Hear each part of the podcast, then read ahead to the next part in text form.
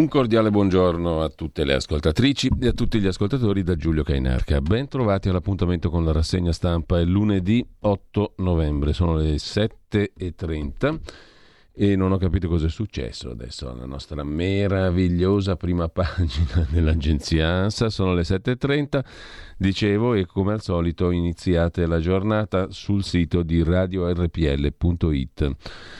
E in particolare sulla sezione abbonati, percorretevela, ci sono nuove possibilità delle quali parleremo più in dettaglio a giorni, tra pochissimo, per aprire la campagna del sostegno alla radio a radiorpl.it, ma già potete dare un'occhiata sul sito di radiorpl.it nella sezione abbonati, appunto, sostienici, abbonati e leggetevi già tutto in anticipo.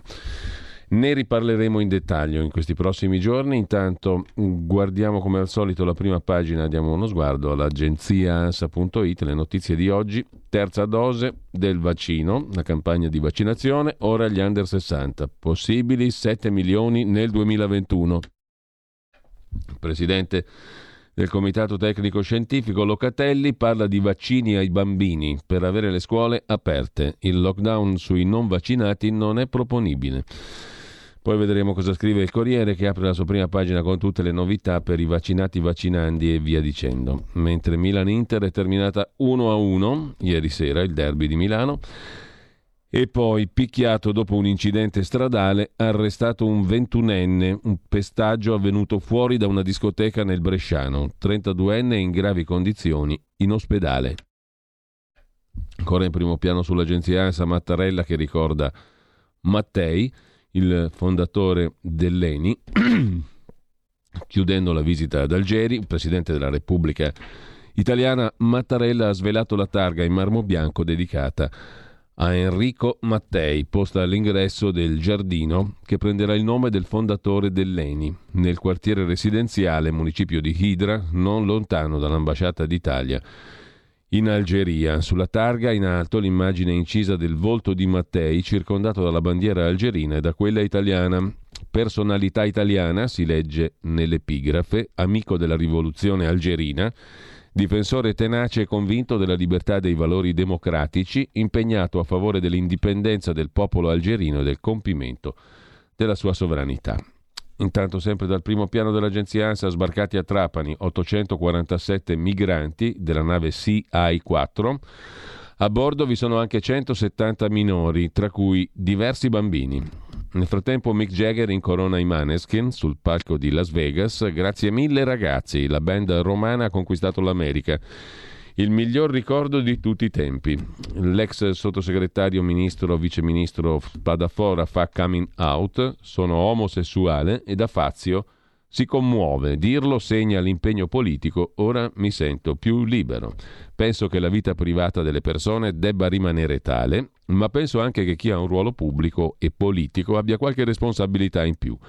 L'ho fatto anche per me stesso, ho imparato forse molto tardi che è molto importante volersi bene e rispettarsi. Vincenzo Spadafora, deputato del Movimento 5 Stelle, ospite di Che Tempo Che Fa su Rai 3, da Fabio Fazio, fa coming out in TV. Si commuove affrontando il tema della sua omosessualità, che per la prima volta dichiara pubblicamente anche nel suo libro Senza riserve in politica e nella vita, è il titolo di quest'altro libro, stavolta di Spadafora. Ci sono due motivazioni che l'hanno portato a farlo. Una ragione molto politica, per testimoniare il mio impegno politico per tutti quelli che tutti i giorni combattono per i propri diritti, hanno meno possibilità di farlo di quante ne ho io grazie al mio ruolo, ma anche una testimonianza di tipo religioso, perché io, dice Spadafora, sono cattolico, credo molto alla mia fede. Può sembrare una contraddizione, ma non lo è. In politica l'omosessualità viene usata anche per ferire, per colpire l'avversario con un brusio che io stasera volevo spegnere. Spero di essere considerato per quel che faccio e sono. Da domani sarò più felice perché mi sentirò più libero, dice Spadafora 5 Stelle facendo coming out, sono omosessuale. Sulle regioni invece un altro titolo dell'agenzia ANSA, a rischio i bilanci, senza fondi per le spese Covid, allarme di un buco da oltre 2 miliardi e possibili commissariamenti per le regioni italiane. Diverse regioni rischiano di chiudere i bilanci in deficit in assenza di fondi aggiuntivi nella manovra di bilancio. Quelle che non potranno coprire i deficit rischiano il commissariamento, tra le conseguenze il blocco delle assunzioni con la pandemia ancora in corso, è quanto si apprende da fonti delle regioni. Infine, in Olanda migliaia manifestano contro le misure del governo, tanti agenti in strada, ma situazione non tesa, scrive l'agenzia ANSA. Migliaia di persone con cartelli e striscioni si sono radunate all'AIA per protestare contro le misure adottate dal governo per contrastare la pandemia da coronavirus. L'agenzia di stampa ANP riferisce della presenza di molta polizia nell'area della manifestazione, organizzata da Samen for Nederland, Insieme per l'Olanda, partnership di varie organizzazioni contrarie alle politiche governative. Da ieri sono entrate in vigore le nuove regole, mascherine obbligatorie nei supermercati e negozi, biblioteche, edifici governativi, uffici comunali, aeroporti, stazioni ferroviarie, college, università. Le persone che lavorano nelle professioni di contatto come i parrucchieri dovranno di nuovo indossare le maschere, ma non i lavoratori del sesso. Le mascherine restano obbligatorie nei taxi, sui mezzi pubblici. Il Green Pass sarà chiesto per i caffè e i ristoranti, comprese le terrazze all'aperto, casinò, musei, parchi di divertimento e altri luoghi in cui la gente si muove e non ha posto a sedere, luoghi al coperto per eventi sportivi amatoriali per ultra diciottenni, ma non all'aperto, scuole sportive, piscine, fitness club, comprese le mense. Nei teatri, sale da concerto e cinema era già previsto l'obbligo. Il test rimane gratuito. Il governo ha fortemente raccomandato alle persone di lavorare almeno metà settimana a casa, piuttosto che in ufficio. Persone invitate a viaggiare e a muoversi al di fuori degli orari di punta. Il governo ha raccomandato poi alle persone di mantenere la distanza di 1,5 metri, evitare che le persone si stringano la mano o si abbraccino, evitare i luoghi affollati, questo in Olanda. Manifestazioni contro il governo anche in Olanda. Infine, neonato soffoca, infermiere in vacanza a Palermo lo salva, un 24enne era tornato nella sua città per qualche giorno a trovare i genitori. Così l'agenzia ANSA. Si parla anche del bonus terme, da oggi si può prenotare dall'8 novembre alle 12 le prenotazioni per il bonus direttamente presso le strutture termali accreditate, pare sia già esaurito, e poi via l'obbligo del pass solo per chi è ricorso alla Corte Europea. Ha detto il portavoce del Parlamento dell'Unione Europea, i 5 eurodeputati che si sono rivolti al Tribunale devono portare un test negativo, per gli altri resta l'obbligo, scrive. L'agenzia ANSA, il servizio legale del Parlamento Europeo, ha ricevuto la comunicazione del Tribunale dell'Unione Europea di sospendere l'obbligo di presentare il certificato Covid da parte di 5 eurodeputati che hanno impugnato il provvedimento. Jaume Duch, portavoce del Parlamento europeo, precisa che la decisione di presentare il certificato resta in vigore per tutti, con eccezione delle persone che hanno presentato il ricorso. Domani mi presenterò all'Europarlamento con la decisione della Corte, dove è menzionato anche il mio nome. Esibirò il risultato dell'autotest, dice l'eurodeputata Francesca Donato, che ha appena lasciato la Lega e ha presentato ricorso al Tribunale europeo con altri 4 eurodeputati. Con questo chiudiamo la prima pagina dell'agenzia ANSA e andiamo a vedere anche a ADN Cronos l'apertura sui numeri. Covid Italia, 5.822 contagi, 26 morti, il bollettino del 7 novembre. Spadafora da Fazio si dichiara omosessuale, il lockdown per i non vaccinati, Locatelli ha detto il coordinatore del comitato tecnico-scientifico che non è praticabile in Italia. E poi Grillo in settimana a Roma per il Movimento 5 Stelle vedrà Conte e i parlamentari. Punto col presidente, confronto con deputati e senatori. Con ciò lasciamo anche l'ADN Cronos, andiamo a vedere le prime pagine dei quotidiani di oggi. Partiamo come di consueto dal Corriere della Sera che, come dicevo, ha la sua prima pagina oggi molto netta, chiara, sulla quarta ondata, le nuove misure. In Italia l'obbligo del Green Pass che sarà esteso, riaprono anche gli hub per le vaccinazioni per gli under 12, per chi ha meno di 12 anni. Boom di terze dosi, scrive il Corriere della Sera, 2.100.000 già somministrate. E poi le parole di Locatelli contro i cortei Novax. Il Green Pass valido 12 mesi, in vigore fino all'estate. La riapertura di tutti gli hub regionali, il completamento nel più breve tempo possibile dei cicli vaccinali. Ecco il piano studiato dal governo per fronteggiare la nuova ondata di contagi, evitare chiusure e restrizioni. Bisogna però accelerare sulle iniezioni, si può partire anche con gli under 12, ne parlerà Francesco Borgonovo nella sua rubrica La bomba umana dopo la rassegna stampa alle 9.30 con la giornalista e web journalist Maddalena Loi, già Rai, già Foglio, già l'Unità. Il Green Pass dunque è valido per 12 mesi, in vigore fino all'estate, ma accelerare anche con gli under 12 da vaccinare. Sono in crescita le somministrazioni di terze dosi, arrivate a 2 milioni e oltre.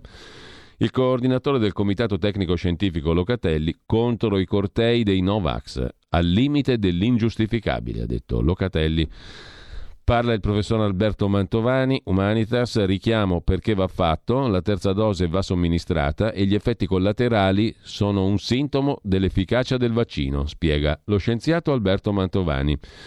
Mentre Tempo della Salute, la badante ora è un robot, scrive ancora il Corriere in prima pagina, Pepper, il robot dalla voce simpatica in grado di assistere gli anziani, protagonista nell'ultimo giorno del Tempo della Salute, che sono 35 eventi del Corriere della Sera dedicati allo star bene.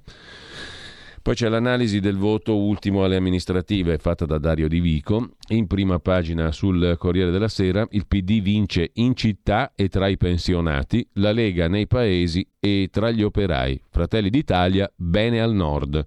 A cavallo tra le elezioni amministrative di ottobre e le scelte sulla legge finanziaria, la competizione tra i partiti si surriscalda e diventa interessante capire che legame resta tra le singole formazioni politiche e il loro storico retroterra sociale e se le nuove strategie di posizionamento degli uni o degli altri stiano funzionando o meno. In sintesi, Lega operaia, Fratelli d'Italia nordista, il PD domina nelle città, Letta Enrico vince tra pensionati e laureati, Salvini a trazione settentrionale, a Meloni il primato tra gli autonomi e il Movimento 5 Stelle resiste nel mezzogiorno. Boom nel nord-est per Fratelli d'Italia. Al sud il 13,7%, il PD all'8,2% tra gli operai, la Lega tra gli operai è il 27%, ha il 27,8%. La mappa delle intenzioni di voto per il futuro vede il PD 20,7%, Lega 20%, Fratelli d'Italia 18,8%, 5 Stelle al 16,5%, Forza Italia circa all'8%. Per età, il Partito Democratico è il primo partito di gran lunga tra gli ultra 65enni.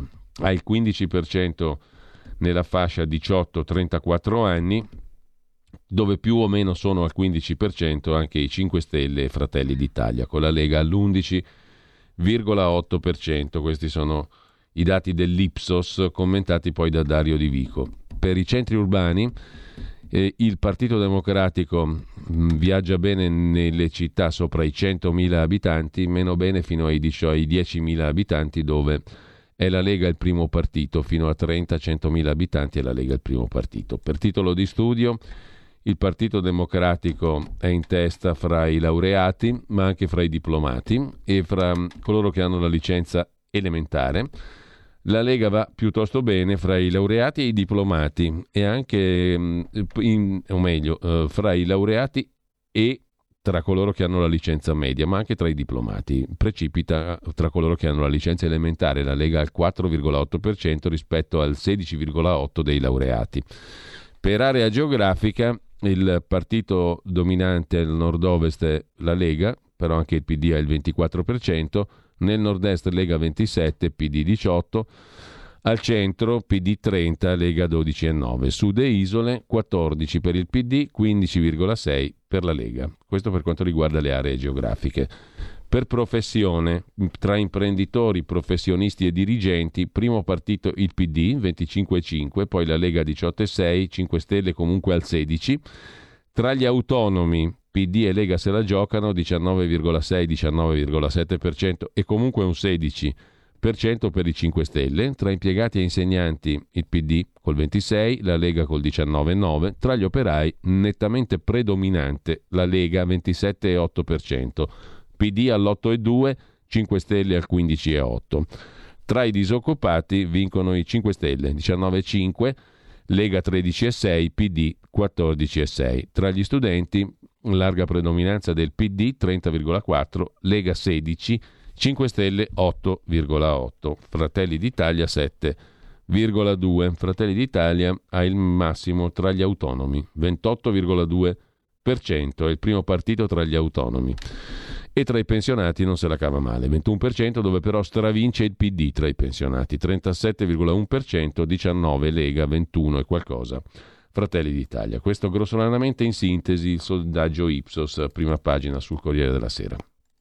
Prima pagina del Corriere poi dedicata anche al caso Montepaschi e il data room di Milena Gabanelli e di Fabrizio Massaro. In 14 anni sono stati bruciati su Montepaschi Siena 22 miliardi di euro. Di questi 4,8 erano dello Stato, 15 di privati. Investimenti, crisi finanziarie, ingerenza dei partiti. Di chi è la colpa del tracollo? Si domanda il data room di Gabanelli e Massaro. Per chiudere abbiamo poi la rubrica L'ultimo banco di Alessandro D'Avenia, dedicato all'invito a cena con Dostoevsky. Poi lo leggiamo più in dettaglio. Intanto oggi non c'è le parole del giorno, mi spiace, sono rimasto senza parole, come si suol dire, letteralmente senza parole, per cui se qualcuno vuole contribuire, ciascuno può inventarsene anche solo una, pescarne nello sterminato e meraviglioso vocabolario della lingua italiana una per la giornata. Il regista Giulio Cesare Carnelli, che ringrazio e saluto, di là non dal vetro perché non c'è, ma qui come un solo uomo, siamo sempre come un solo uomo io e lui.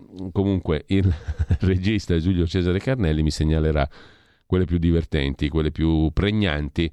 Pescate fuori una parola del giorno, dai, desueta, strana, non le solite, o comunque quella che vi pare a voi. Tiriamo fuori la parola del giorno, tirate fuori ciascuno di voi la parola del giorno al 346 6427 756. Non deve essere per forza ricercata, antica, arcaica, leziosa. La parola del giorno, quella che vi riassume la giornata, perché io sono rimasto senza parole per questo lunedì, appunto, e chiedo a voi, segnalate una parola, la parola riassuntiva della giornata di oggi. Anagogico, è già arrivata? Anagogico, benissimo, la mettiamo in Berta e poi ce le leggiamo tutte con il significato anche, naturalmente. Allora, intanto torniamo alla prima pagina, dicevo, del Corriere della Sera, anzi per lasciarla, perché andiamo a vedere la prima pagina di Repubblica. Andiamo veloci con le prime pagine, poi vediamo un po' gli articoli del giorno. Repubblica, Covid, apertura sulla Covid, tanto per cambiare. Anche qui c'è l'intervista al già citato sul Corriere della Sera Alberto Mantovani. Ecco perché il richiamo salverà le famiglie, il nostro Natale. Comunque, il governo premia i medici in prima linea. Svolta nella sanità, scrive Repubblica. 90 milioni extra per incentivare il lavoro di dottori e infermieri dei pronto soccorso. L'Europa alza le barriere contro la quarta ondata, ma a Sofia gli ospedali travolti dai contagi sono allo stremo. In tutta Italia soltanto 900 multe per le violazioni del Green Pass. Così Repubblica, di spalla il vecchio direttore, il precedente direttore Ezio Mauro, che si esercita sulla corsa al Quirinale e l'anno zero della politica. E poi i giudici stranieri dell'anticorruzione che si schierano con il PM De Pasquale a Milano. Non azzerate i pubblici ministeri di Milano, hanno cercato i PM di Milano solidarietà all'estero, in parte l'hanno trovata. E poi Conte in rosso, flop Moscoviti è l'ultimo socio di Renzi, quel Vincenzo Trani con cui Renzi è andato in società per il car sharing, roba del genere. Poi vedremo il ritratto del socio di Matteo Renzi.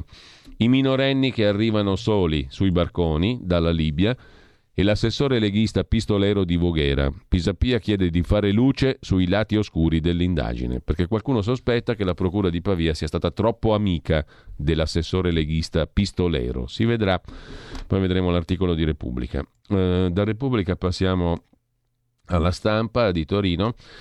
Apertura della Stampa dedicata, tanto per cambiare, ai vaccini. Il piano del Comitato Tecnico Scientifico, immunizzare i bambini, è la parola d'ordine della settimana, nonché l'argomento della bomba umana, trasmissione di Francesco Borgonovo oggi con la giornalista Maddalena Loi dalle 9.30 qui su RPL. Il PD è pronto a sostenere anche la proroga dello stato d'emergenza, scrive la Stampa. Forza Italia appoggerà tutte le misure che il governo riterrà necessarie contro la quarta ondata Covid, ma Draghi e la maggioranza devono fare i conti con l'incognita Lega. Matteo Salvini per ora aspetta a pronunciarsi. Nei mesi scorsi si è espresso più volte contro l'obbligo di vaccino per i minori di 12 anni e lo stesso ha fatto sullo stato di emergenza.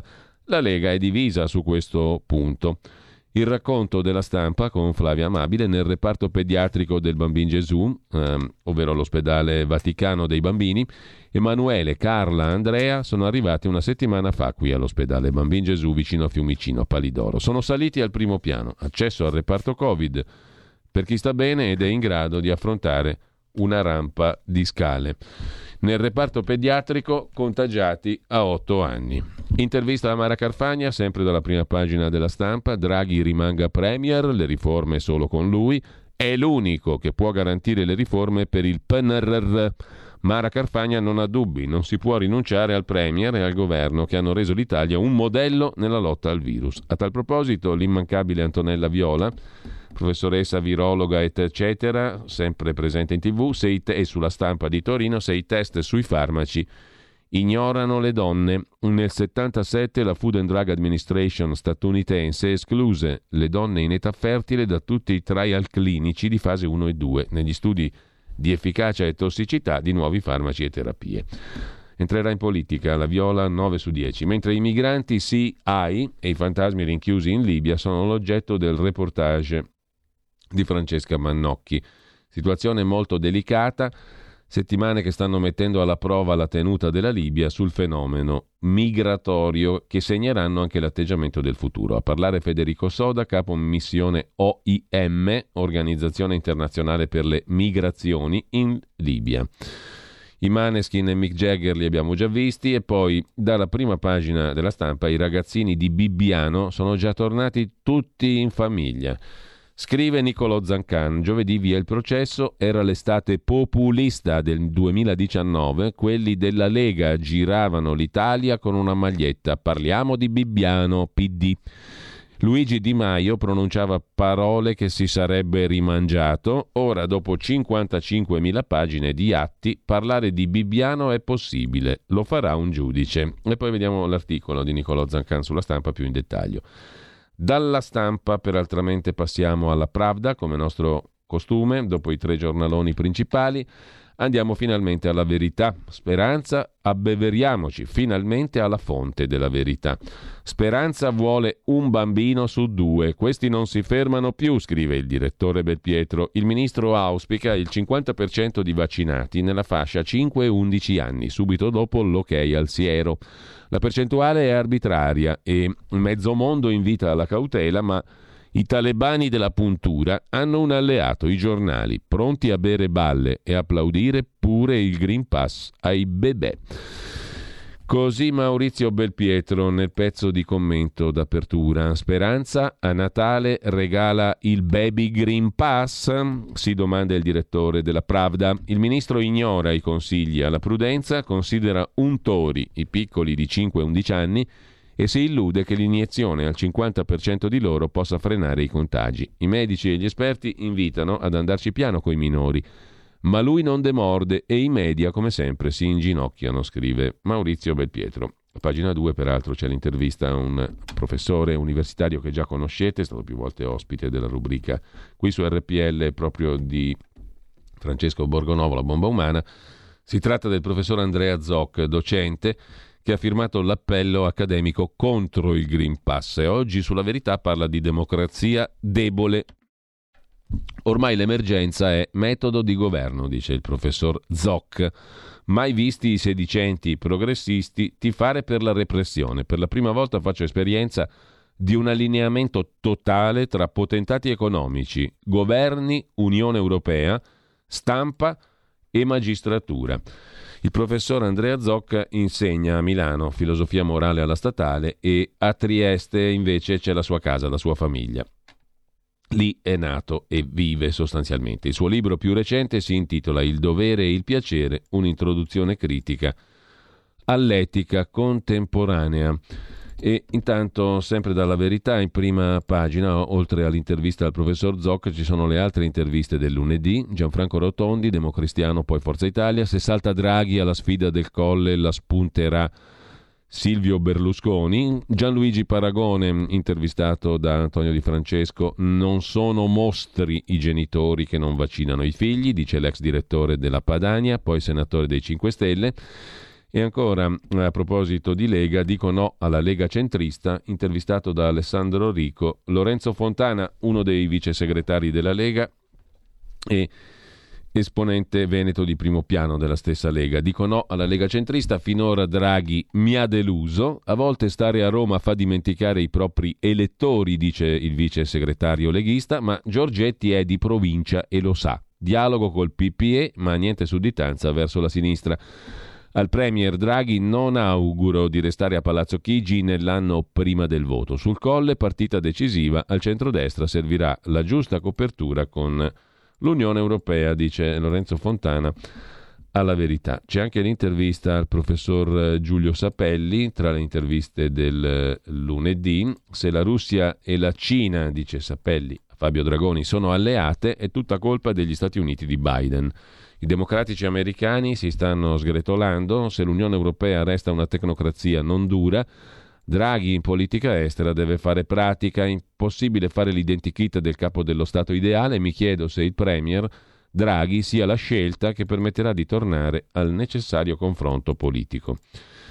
A chiudere la prima pagina della Verità, anzi più che a chiudere andiamo a centropagina, anche Open, la fondazione di Renzi, aveva la sua bestia, la macchina social. Il comandante era Matteo Renzi. Nelle carte dell'inchiesta Open, i diktat di Renzi, a gente come Gianni Rondolino, Simona Ercolani, che è la moglie poi di Rondolino, storico esponente torinese del PCPD-SPD, sulla comunicazione. Insomma, la bestia era guidata non da Luca Morisi ma da Matteo Renzi per quanto riguarda Open e la macchina del consenso, tutti gli influencer pilotati da Renzi. Dall'inchiesta sulla fondazione Open spuntano gli ordini di Renzi a Fabrizio Rondolino e a sua moglie Simona Ercolani, autrice Rai.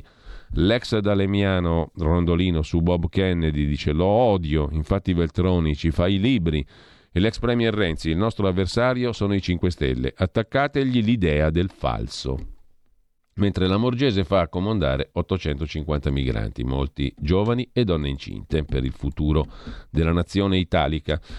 Sempre dalla prima pagina poi della Verità c'è un muro da buttar giù, è il nostro delirio sanitario, scrive Francesco Borgonovo. Il nuovo muro non è quello di Berlino, 32esimo anniversario, 9 novembre dell'89, ma è quello sanitario. Nel delirio sanitario, il muro del delirio sanitario, scrive Borgonovo, va abbattuto come quello di Berlino. Nostalgici del comunismo e talebani del vaccino, identico disprezzo del dissenso, scrive il vice direttore della Verità.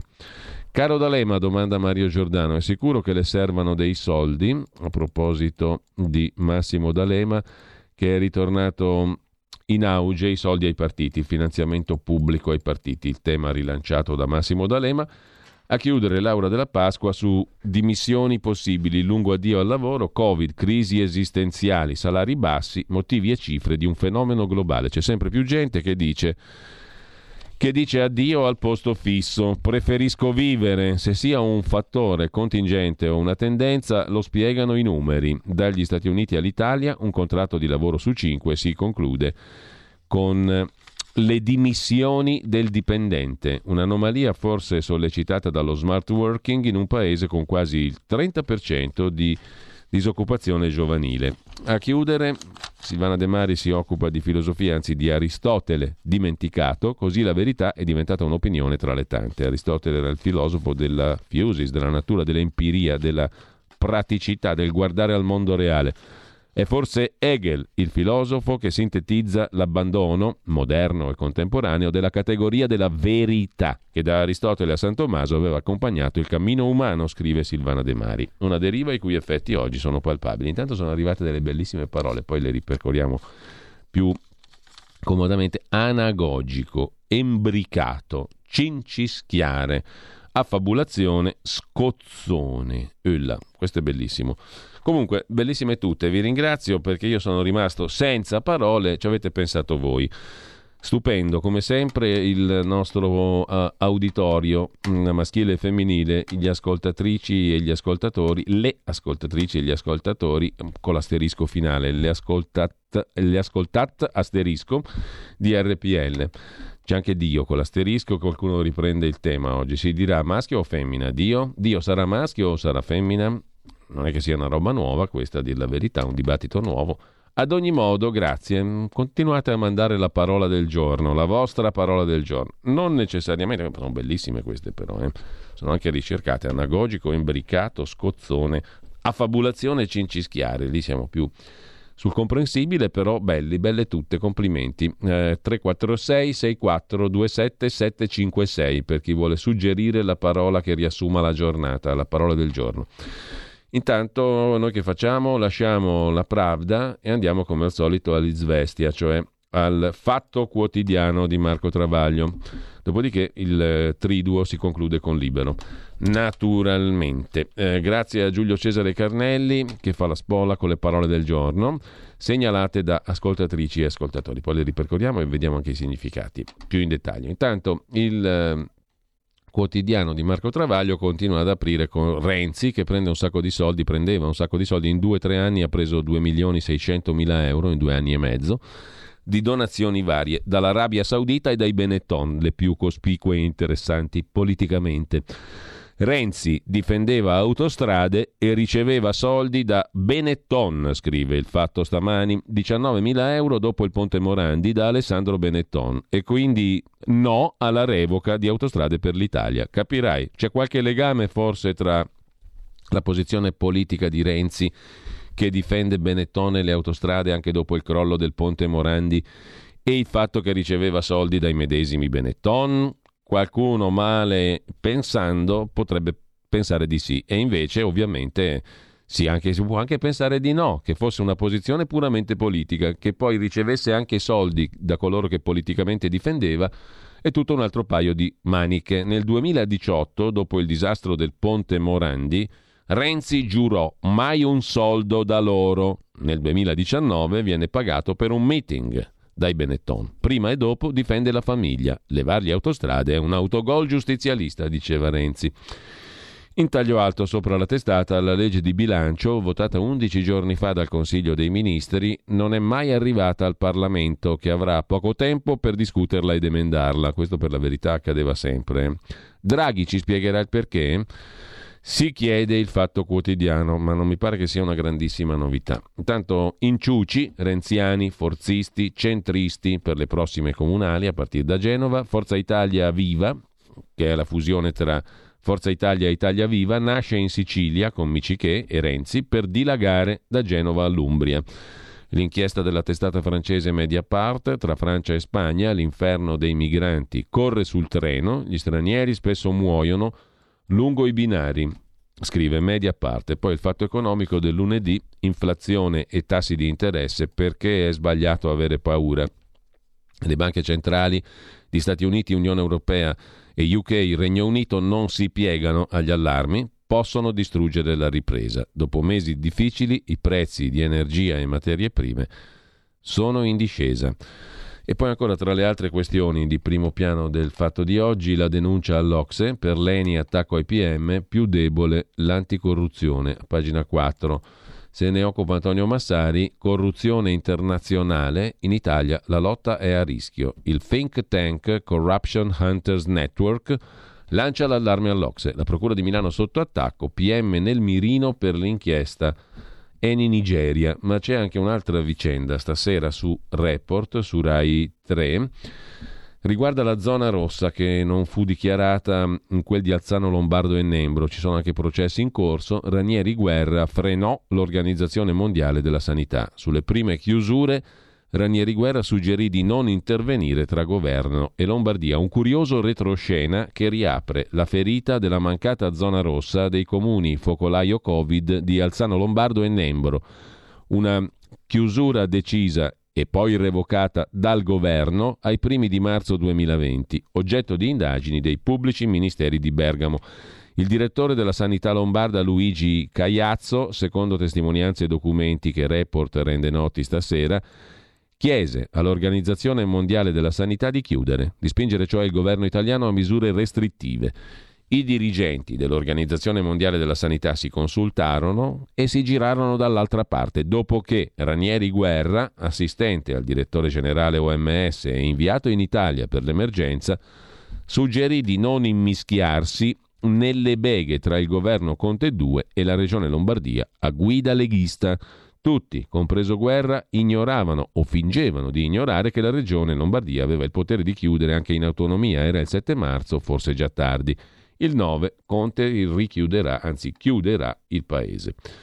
Ma torniamo alla prima pagina del Fatto Quotidiano. Alessandra Ghisleri, sondaggista, su Draghi in bilico, Italia arrabbiata, un'Italia arrabbiata sempre più forte, Italia gran marasma, ecco i nuovi arrabbiati e Draghi sull'altalena. Il governo è seduto su una polveriera, scrive Alessandra Ghisleri, anzi dice Alessandra Ghisleri al Fatto Quotidiano. Un nuovo partito del no avrebbe spazio, manca però chi lo guida e un'efficace parola d'ordine. Tante micro corporazioni scollegate accenderanno fuochi sparsi, sono i nuovi arrabbiati, Draghi deve stare attento.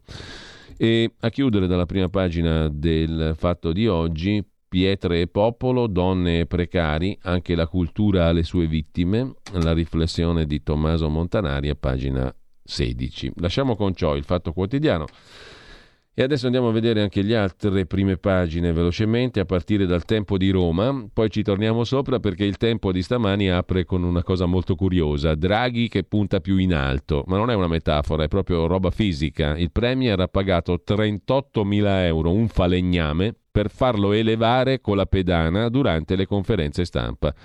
Hai voglia il rialzo di Berlusconi sul tacco? Questo qui ha fatto di più, il Presidente del Consiglio. Ha fatto elevare la pedana durante le conferenze stampa. Anche Draghi, nonostante la sobrietà della sua comunicazione, non si sottrae alle esigenze scenografiche.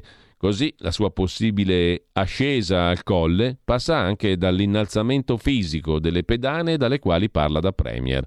Così sembra a leggere un bando di Palazzo Chigi del 18 ottobre che prevede per la sala polifunzionale un affidamento diretto a un artigiano del legno per, testuale, alzare il piano di calpestio retrostante realizzando una pedana così da offrire una maggior visibilità ai relatori con vista a mezzo busto.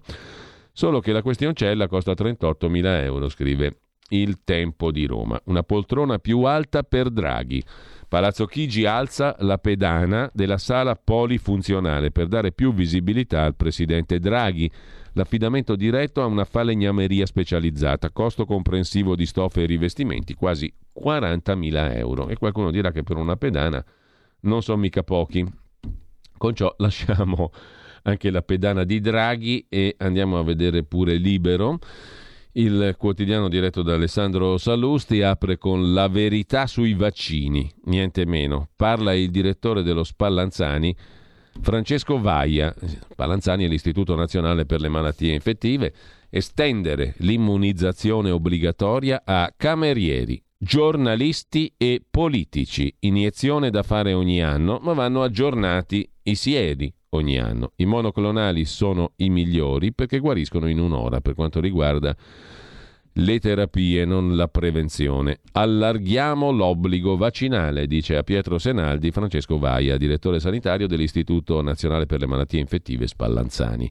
Allargare l'obbligo, profilassi obbligatoria per tutte le categorie a contatto col pubblico, dai camerieri ai giornalisti. La cura dei monoclonali al momento è la più efficace, un'ora di infusione in ospedale, un'ora di osservazione, poi si può andare a casa. Under 12, il vaccino non va fatto a tutti i bambini per impedirgli di contagiare gli adulti, ma solo a quelli già fragili di loro. I richiami, è sbagliato parlare di terza o quarta dose, è meglio dire subito che ogni anno c'è chi dovrà fare un richiamo, come gli anziani con l'antinfluenzale. Questione politica, l'errore è stato trasformare il Green Pass, passaporto sanitario, in questione politica e non è stato un errore solo dei Novax ma anche del governo. Così su Libero.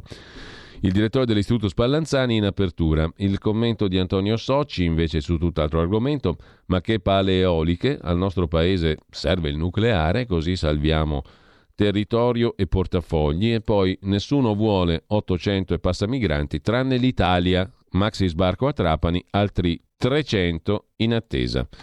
Carlo Calenda che dice a Libero che il centro mi fa venire l'orticaria, e poi il generale Mario Mori, referendum per avere giustizia, dice il generale Mario Mori, intervistato oggi da Giovanni Iacobazzi. Il sistema giudiziario non è adeguato alla realtà, è fermo a canoni ottocenteschi che non hanno più ragione d'essere e impediscono di dare giustizia vera, dice il generale dei carabinieri Mario Mori, che è stato assolto lo scorso settembre dall'accusa di aver trattato coi boss corleonesi della mafia siciliana per far cessare le stragi di mafia che insanguinavano l'Italia nel 92-93. In attesa di conoscere le motivazioni della sentenza, Mori si sta impegnando nella campagna referendaria I 6 quesiti sulla giustizia Lega Radicali. Se non ci saranno imprevisti, il voto è previsto per la prossima primavera. Giustizia ferma all'800, spero nel referendum, dice l'ex generale del ROS dei Carabinieri Mario Mori, uscito indenne dal processo sulla trattativa Stato-mafia. Da un quarto di secolo si deve difendere dai PM. Ma sono un privilegiato, dice il generale Mori. Altri invece non lo sono. Sempre poi dalla prima pagina di Libero va segnalato Giuseppe Provenzano, il vice di Enrico Letta che sparge odio sugli avversari, è l'opinione di Alessandro Giuli, e poi ancora Vittorio Feltri che si occupa del libro di Massimo Fini che è uscito da poco in libreria per Marsilio, 828 pagine, 28 euro ben spesi, scrive Vittorio Feltri, chi ha fatto a pezzi il giornalismo è il tema della riflessione di Massimo Fini nel suo libro. Fini vuole convincerci con i suoi vecchi articoli che nessuno a parte lui sa più fare il cronista. Invece, scrive Vittorio Feltri nella recensione del poderoso libro di Massimo Fini, Il giornalismo fatto in pezzi è il titolo della copertina dell'ultimo libro di Massimo Fini. Non ci si può correggere, siamo fatti così e Fini non ha alcuna intenzione di cambiare di sé, non dico una puleggia del suo ego, ma neppure di stringersi una vite come sarebbe il caso, da quello svitato che è, scrive Feltri. Da qualche anno sostiene di essere cieco, perciò gioca un po' a fare il Tiresia, profetizza. Gli ha preso il vezzo di raccontare l'Afghanistan dei talebani come un paradiso perduto, un Eldorado povero e felice.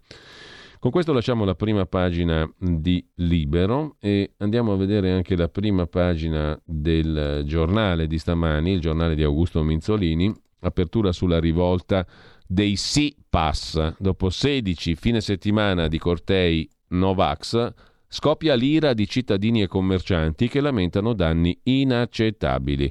Protesta senza fine, il popolo non sono loro, nonostante i cortei con gli slogan ripetuti alla noia, è un fatto di numeri e di proporzioni. 2 giorni fa i no pass che hanno sfilato a Milano bloccando il centro, fino a notte erano 4.000 secondo la questura, quindi non c'è bisogno di far troppi conti per capire che il popolo era dall'altra parte, scrive il giornale.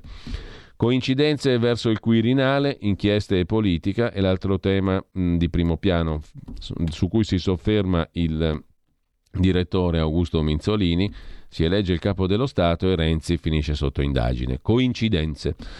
E ancora dalla prima pagina del giornale il grillino, l'ex 5 Stelle, anzi Nicola Morra, presidente dell'antimafia, che adesso pretende il gettone, 1.300 euro al mese, a cui aveva rinunciato come presidente dell'antimafia. Se ne occupa sul giornale Felice Manti a pagina 10. Morra, grillino pentito, adesso pretende gli arretrati del gettone da presidente antimafia. L'ex 5 Stelle si fa ridare 1.300 euro al mese a cui aveva rinunciato. Non ho l'addetto stampa, la motivazione tra le altre.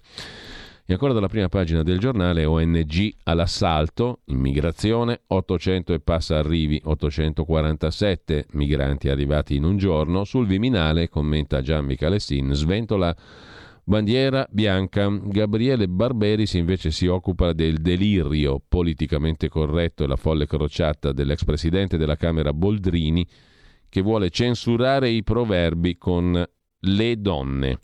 E tanta roba è finita all'asta nell'epoca Covid. Se la ripresa economica ora finisce all'asta, scrive Pieranna Franini, pagine 19, 20 e 21, l'approfondimento del dorso centrale del giornale. Dal giornale passiamo al Foglio del lunedì, l'articolo principale, quello lungo di tutti i lunedì, come tutti i lunedì, oggi è di Carlo Stagnaro, direttore ricerche e studi dell'Istituto Bruno Leoni, che con Alberto Saravalle ha scritto l'anno scorso il libro edito da Rizzoli Contro il sovranismo economico. Si lode al bla bla bla, il titolo del pezzo di Stagnaro di stamani sul Foglio. Anche a Glasgow solo parole sul clima? No, perché è proprio grazie a questi fiumi di parole che dalla svolta di Parigi in poi continuiamo in realtà a fare progressi nella lotta al riscaldamento globale. È la rivincita della politica sugli slogan fatti totem e tabù di una sfida globale. Insomma, queste parole non sono poi parole, perché permettono di far progressi nella lotta al riscaldamento globale.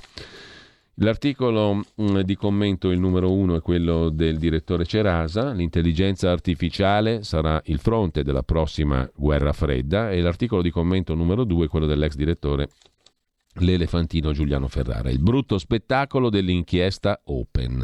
Ipocrisia e livore. Un legittimo percorso politico come quello di Renzi non dovrebbe essere sottoposto a processo mediatico giudiziario per aver cercato sostegno e denaro attraverso lo strumento pur legittimo di una fondazione. Intanto sono arrivati altri termini. Continuate, bellissima questa cosa, a segnalare le parole del giorno, le vostre parole del giorno. Secondo voi, secondo il vostro punto di vista, qual è la parola di oggi? Perché io sono rimasto oggi senza parole, ho bisogno del vostro aiuto. Ci abbiamo aggiunto Albi, allora Rick da Varese, poi vediamo anche gli altri. Albi da Ferrara ci propone olofrastico, Chris da Bergamo fancello, e poi ce n'è una veramente interessante, drapidiano, la propone Pino, dicasi di soggetto che compie un'imprevista metamorfosi. Questa è stupenda, drapidiano, ma le altre sono tutte bellissime, quindi grazie davvero a tutti voi che mi avete fatto riacquistare la parola, perché sono rimasto senza parole, quindi stamattina ve le trovate voi, bellissime, bellissime le vostre segnalazioni delle parole del giorno. Intanto lasciamo il Foglio e andiamo a vedere come prime pagine di oggi anche Il Giorno, il quotidiano nazionale, Giorno, Nazione, Resto del Carlino. Nella versione milanese Il Giorno apre con i vaccini ai bimbi. Cosa c'è da sapere? Si va verso il sì da parte dell'Agenzia Europea del Farmaco, l'EMA, per i vaccini ai piccoli tra i 5 e gli 11 anni. Pfizer prevede dosi ridotte a 1/3. Il ministro della Salute italiano Speranza dice che si può partire da dicembre a inoculare i bimbi. Per i pediatri è sicuro ed è privo di effetti indesiderati. Aumentano le infezioni respiratorie, dicono i pediatri, bisogna fermare la categoria dei contagi. E questo è l'argomento d'apertura del quotidiano nazionale. C'è poi un focus, lo vedremo, sui giovani violenti, e su questa questione il quotidiano nazionale interpella lo psichiatra Vittorino Andreoli sull'Italia violenta, colpa del web e della paura. Lasciamo con questo anche il quotidiano nazionale, andiamo a dare un'occhiata al Mattino di Napoli. Il Mattino apre la sua prima pagina con i contagi. Il picco sarà a Natale, il Nord è più a rischio, a fine anno previsti 15.000 casi al giorno.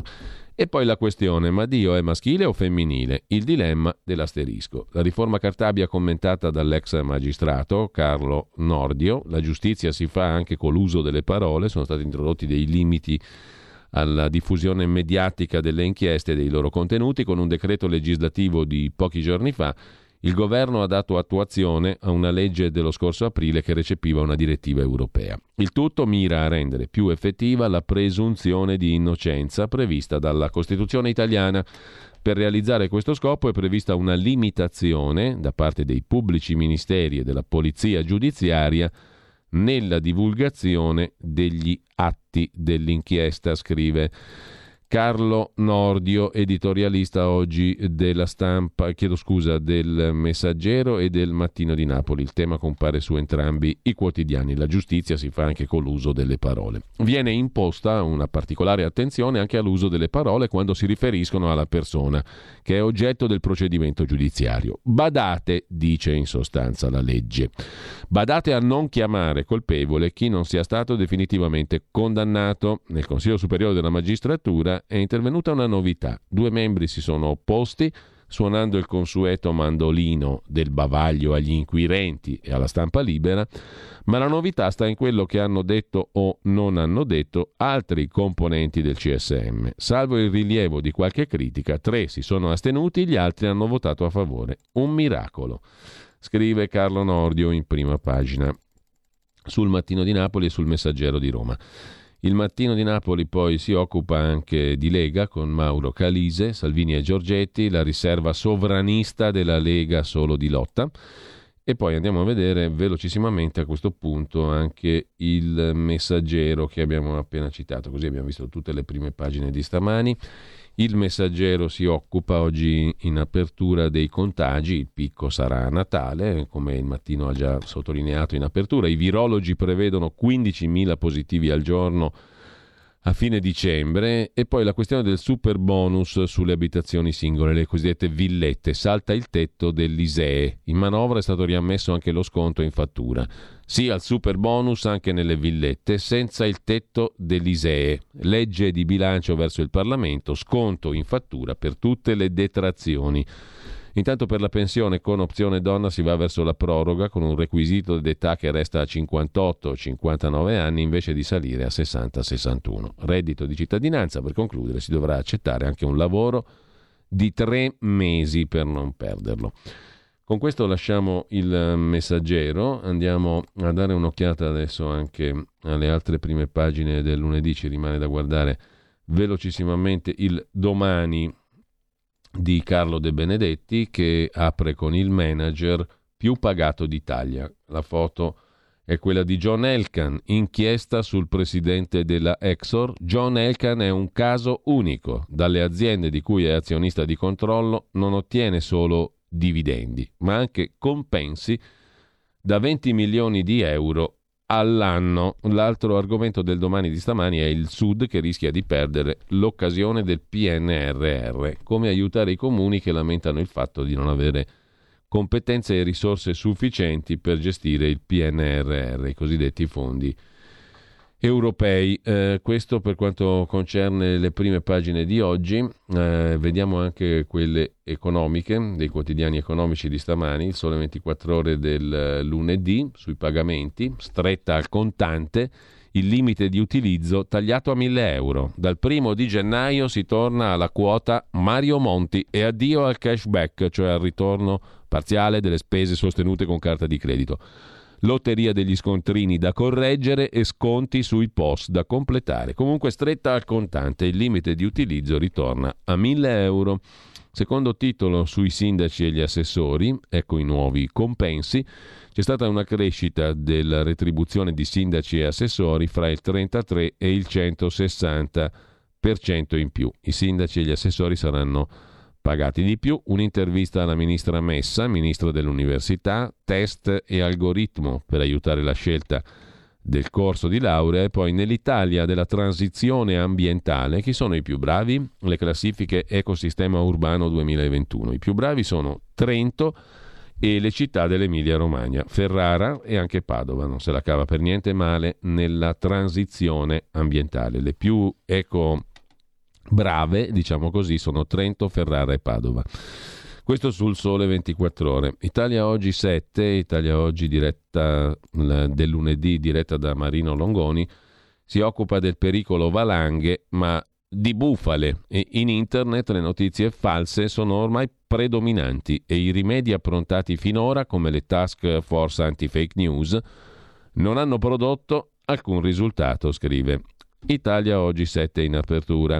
Non c'è trasparenza senza responsabilità, il titolo del commento su questo tema del direttore, appunto, Marino Longoni. Con questo lasciamo anche Italia Oggi e brevemente il lunedì ci sono anche gli inserti economici di Repubblica e del Corriere della Sera. Affari e Finanza di Repubblica apre con la questione del cloud, la sfida fra le nuvole, 3 cordate in pista per il cloud nazionale che dovrà rendere più sicuri e accessibili i dati della pubblica amministrazione. I dati vanno messi nella nuvola del cloud. Favoriti Leonardo, TIM, Cassa Depositi e Prestiti e Sogei.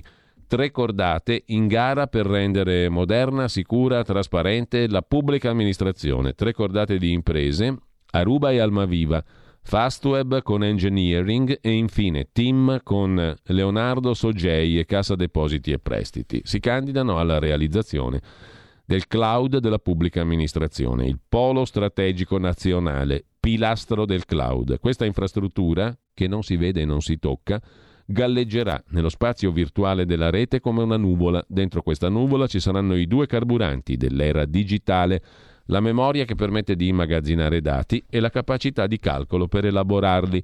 Il nostro computer funziona meglio se ha memoria e capacità di calcolo. I servizi della pubblica amministrazione funzioneranno meglio se potranno contare su un archivio unico e sconfinato di dati e informazioni, un archivio che aiuti a pescare, associare e aggregare i vari dati. È corsa a tre per il cloud nazionale, i dati della pubblica amministrazione più sicuri e accessibili. La gara è in due fasi, nella seconda saranno ammesse anche offerte migliorative di altri concorrenti. Una memoria sconfinata, quella del cloud, verrà associata a una capacità di calcolo altrettanto grande.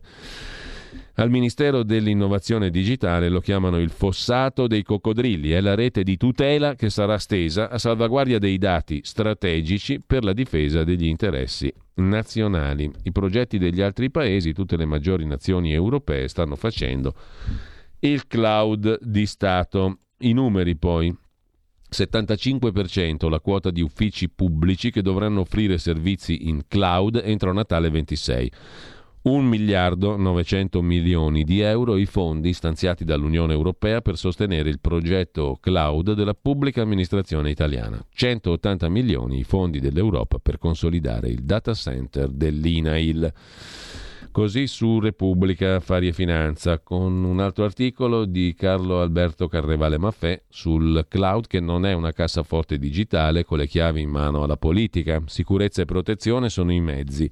Il fine è massimizzare il valore di uso e di scambio dei dati e abbattere le barriere d'accesso ai processi digitali per cittadini e piccole e medie imprese. La doverosa garanzia di sicurezza e efficienza dovrà essere contemperata con l'impegno a mantenere un contesto di innovazione continua e di concorrenza vivace. Tutti nobili propositi. Intanto Telecom è declinata lungo 20 anni continuamente, di grande restano solo i debiti, scrive Giovanni Pons, che è uno dei giornalisti di Repubblica che più si è occupato in questi 20-30 anni di Telecom. All'indomani della privatizzazione, nel 99, fatturava 27 miliardi. La privatizzazione fu del 97, come ricorderete, preceduta dall'affaruccio di Telecom Serbia.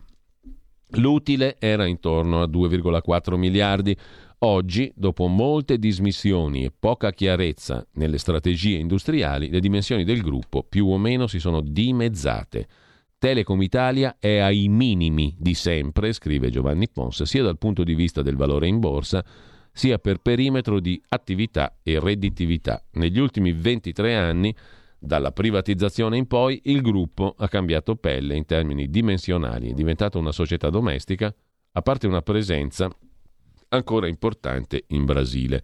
La famosa OPA di Roberto Colaninno e dei capitani coraggiosi, fatta a debito. Il debito è rimasto però. Negli ultimi 6 anni si sono avvicendati 4 diversi capi azienda, nessuno dei quali è riuscito a invertire la tendenza. Dai francesi di Vivendi non è arrivato un indirizzo industriale forte.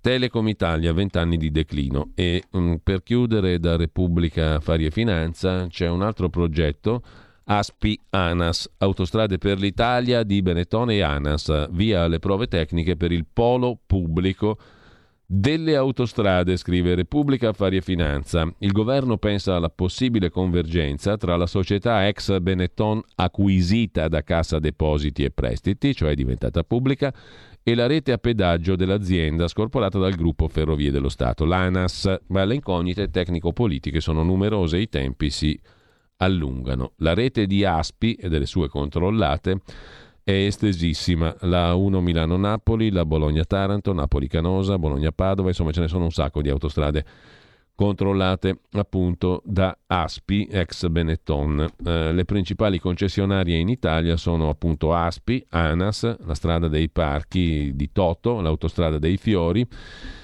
che è naturalmente l'altro player forte, quello appunto delle autostrade liguri, sostanzialmente l'autostrada dei fiori e Gavio, autostrada del Brennero, autovia Padana e via dicendo. L'eventuale aggregazione consentirebbe, scrive Repubblica Affari e Finanza, allo Stato italiano di controllare con Aspi Anas il matrimonio almeno 2/3 della rete nazionale. Alle Ferrovie dello Stato resterebbe il resto, cioè le strade regionali e provinciali. Aspi, ANAS, prove tecniche per il polo pubblico delle autostrade. Aspi tornerà alla quotazione in borsa, ma non a breve, così Repubblica, Affari e Finanza. Ci fermiamo un attimo.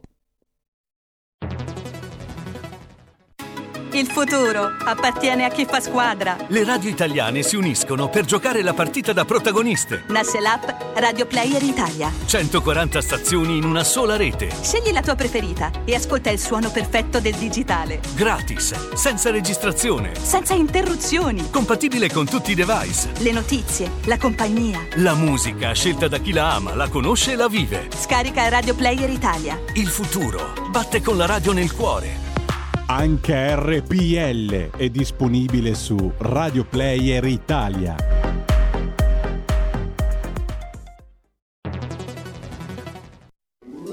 Stai ascoltando RPL, la tua voce libera, senza filtri né censura. La tua radio. Dal 1849 Brescia è la leonessa d'Italia, perché Brescia, i bresciani e le aziende bresciane non mollano mai. La Sargom di Rodengo Saiano, brescianissima, è sempre più forte per vendere, lavorare e trasformare articoli gomma plastica tecnico-industriali. Alla Sargom, via Gaetano Bertoli 15, Rodengo Saiano, Brescia, troverete nylon, derlin, PVC, silicone, Vulcolan, plexiglass, policarbonato, sia in semi lavorati che in prodotti finiti a disegno cliente. Grazie Brescia. Da Sargom, Rodengo Saiano, Brescia. La radio si modifica, semplifica, da Plus la musica purifica. Dove vuoi, con chi vuoi, rilassati e vai, la Digital Radio non ti molla mai. Mi abbandono in questo viaggio, digitalizzo la frequenza con il suono che è uno spasso. Se penso a prima non ci credo, yo.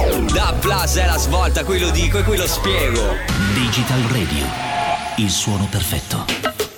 DAB Plus. Anche RPL, la tua radio, è in Digital Radio. Porta con te ovunque RPL, la tua radio. Scarica l'applicazione per smartphone o tablet dal tuo store o dal sito radiorpl.it. Cosa aspetti?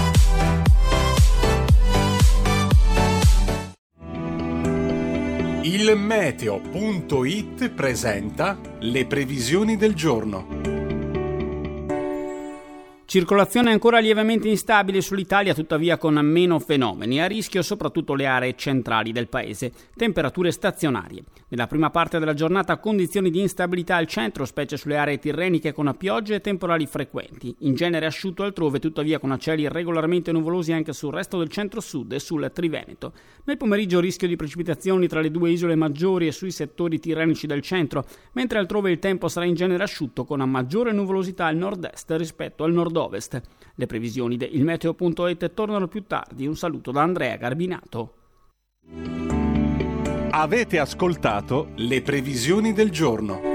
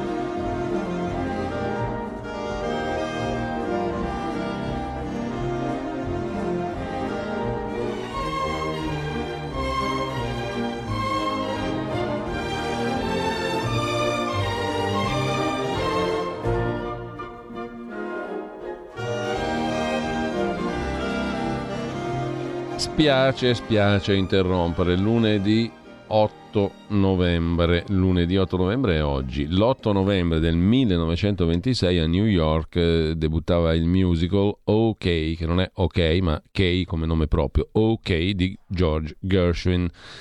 Abbiamo ascoltato qui l'ouverture dal musical gershwiniano che appunto OK debuttava l'8 novembre del 1926, ripeto, a New York. Poi ne ascolteremo un altro di musical, Treasure Girl, che debuttava sempre l'8 novembre ma di 2 anni dopo, nel 1928. Lo ascolteremo in versione pianistica. Intanto però sono tanti messaggi che sono arrivati via WhatsApp al 346 6427 756. Cominciamo dall'inizio, poi no, dopo alla fine li riconsideriamo tutti con le varie parole. Ci prendiamo un po' di tempo per quello. No, oggi però non abbiamo tanto tempo, diciamo la verità. Allora, partiamo dall'inizio e la fermiamo qui perché ne avete mandati già tanti. Allora, anagogico ci propone un ascoltatore.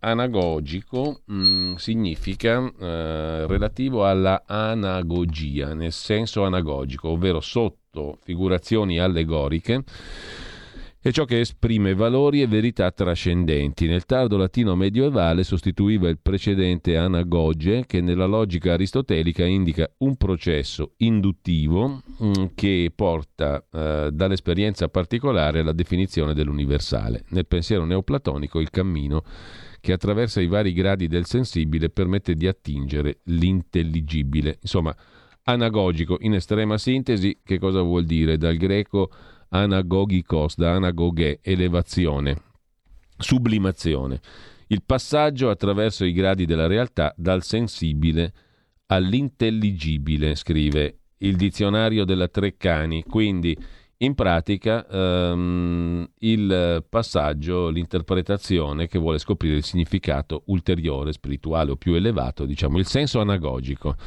Passaggio dal sensibile all'intelligibile, un metodo induttivo, dall'esperienza al concetto generale, anagogico. Che roba bella che ci è stata oggi segnalata dal nostro ascoltatore. La parola del giorno è questa qui. Il termine anagogico indica in generale ciò che conduce su, che solleva un procedimento interpretativo, insomma. Molto bello questo termine. Poi abbiamo embricato, ce l'ha suggerito un'altra ascoltatrice, il termine embricato. Andiamo subito a compulsarlo velocemente al volo. Embricato, lo googliamo insieme.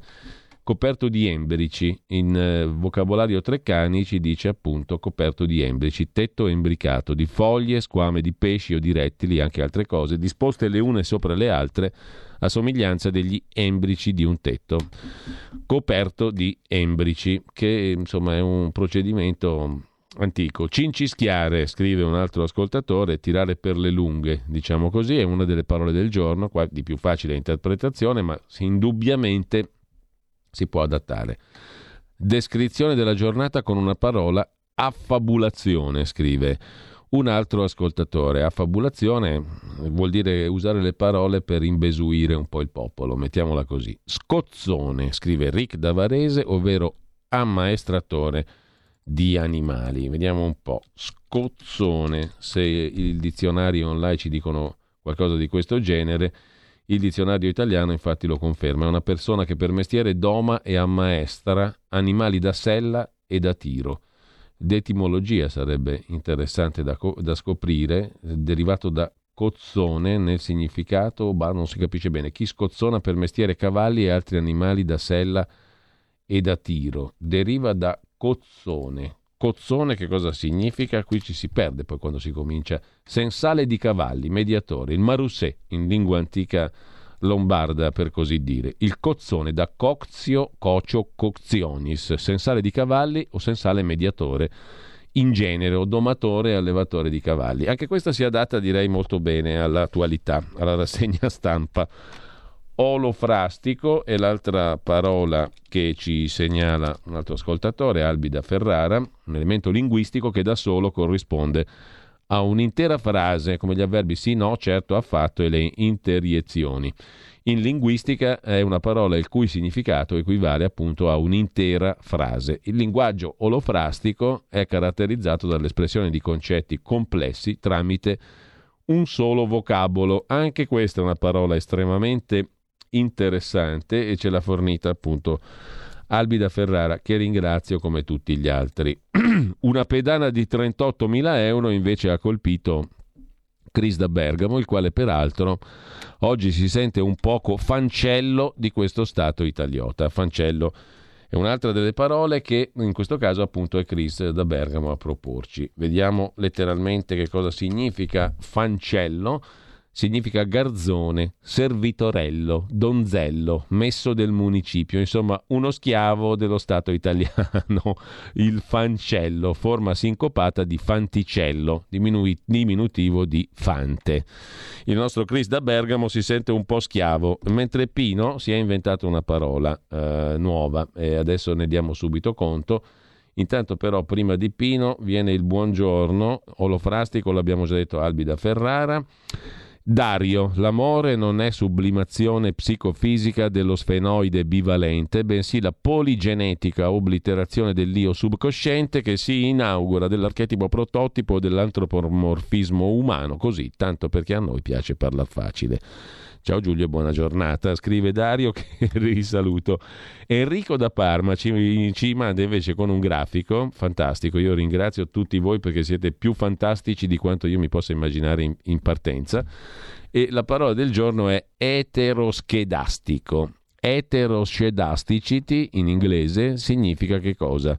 Fenomeni, termine che indica fenomeni per i quali la variabilità, e c'è un grafico che lo dimostra appunto sulla scissa e le ordinate, si vedono tanti puntini più o meno disordinati perché il termine eteroschedastico, ci scrive Enrico da Parma, indica fenomeni per i quali la variabilità non è costante al passare del tempo. Saluta e ringrazia Enrico per tenere aperto un canale di comunicazione importante. A questo proposito, non appena, adesso non è per tergiversare, ma perché dobbiamo metterci in riga dal punto di vista pratico, come si diceva una volta, trovare la quadra. Appena abbiamo trovato la quadretta, la quadrona, la quadricchia, la quadriglia, partiamo con la campagna abbonamenti come si deve, però il succo lo potete già trovare sul sito di radiorpl.it, c'è il menu in alto, andate su sostienici, abbonati e scoprite le varie forme di abbonamento. Potete anche farle da subito, e come ha già fatto qualcuno mirabilissimamente, un ascoltatore l'abbiamo sentito settimana scorsa qui in radio,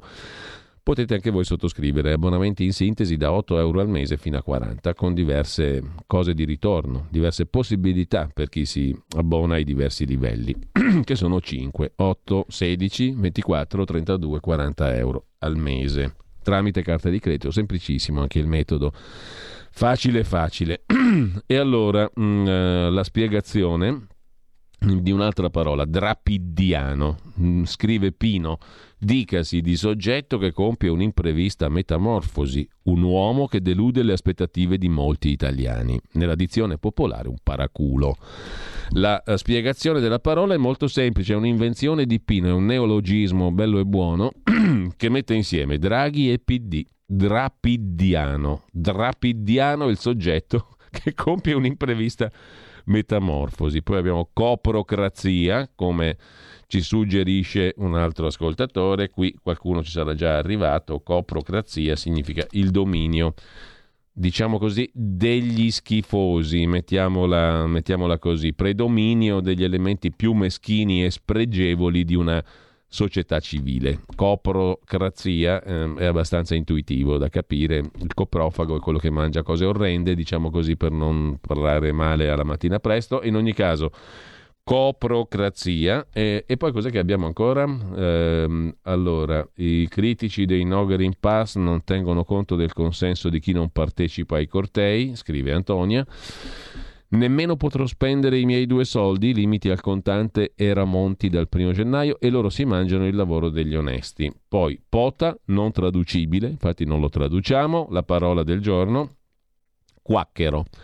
Quacchero letteralmente ha a che fare con una convinzione religiosa, una setta protestante, quella dei Quacqueri, fondata in Inghilterra a metà Seicento, una specie di setta mistico-evangelica, liberata da tutte le sovrastrutture liturgiche e teologiche, avversa al vizio e alle convenzioni mondane e sociali, contro il servizio militare e il giuramento, insomma un austero puritanesimo, ma anche chi si esprime in modi semplici, senza tante cerimonie. Altra parola mirabile segnalata da un ascoltatore. Poi cosa abbiamo ancora? Eteroschedastico, l'abbiamo detto.